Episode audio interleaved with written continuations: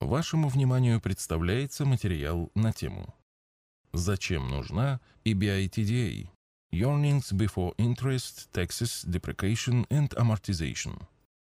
Это показатель прибыли компании без учета налогов, процентов, как полученных, так и уплаченных, и амортизации, а также до переоценки активов.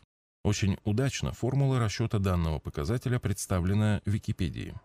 Чистая прибыль плюс расходы по налогу на прибыль минус возмещенный налог на прибыль плюс чрезвычайные расходы минус чрезвычайные доходы плюс проценты уплаченные минус проценты полученные равно прибыль без учета налогов, полученных и уплаченных и процентов, плюс амортизационное отчисление по материальным и нематериальным активам, минус переоценка активов, равно прибыль без учета налогов, полученных и уплаченных процентов, амортизации и до переоценки активов. Основной причиной популярности этого показателя стала его универсальность. Он позволяет сравнивать компании с различными учетными политиками, например, в части учета амортизации или переоценки активов, различными условиями налогообложения. В частности, в России этот показатель приобрел популярность у аналитиков, так как считается, что он позволяет сравнивать российские компании и их зарубежные аналоги, чтобы получить некую справедливую стоимость российских компаний, руководствуясь сравнительным подходом. EBI TDA – это промежуточный показатель деятельности компании, позволяющий взглянуть на эффективность компании, если бы у нее не было ни долга, ни затрат на инвестиции, ни финансовых вложений, ни налоговой нагрузки. То есть фактически оценить операционный результат бизнеса.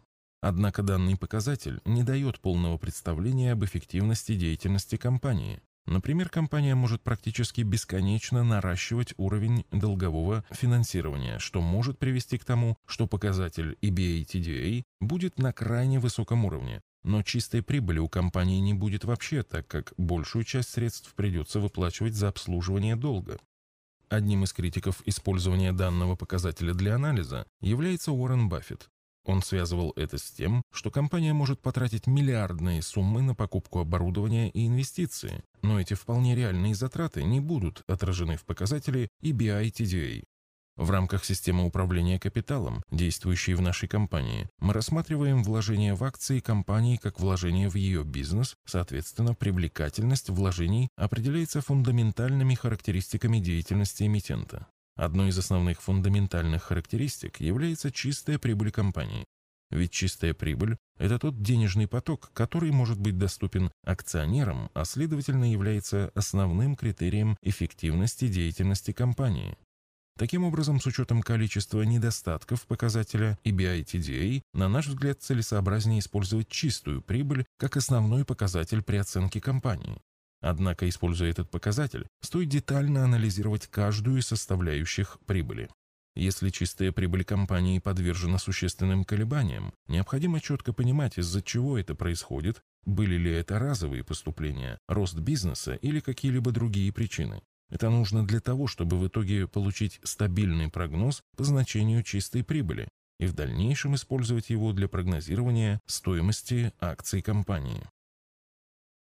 С другими материалами по вопросам вложения денег вы можете ознакомиться в нашей книге «Заметки в инвестировании». В электронном виде книга распространяется бесплатно и доступна для скачивания в удобном формате на нашем сайте arsagera.ru.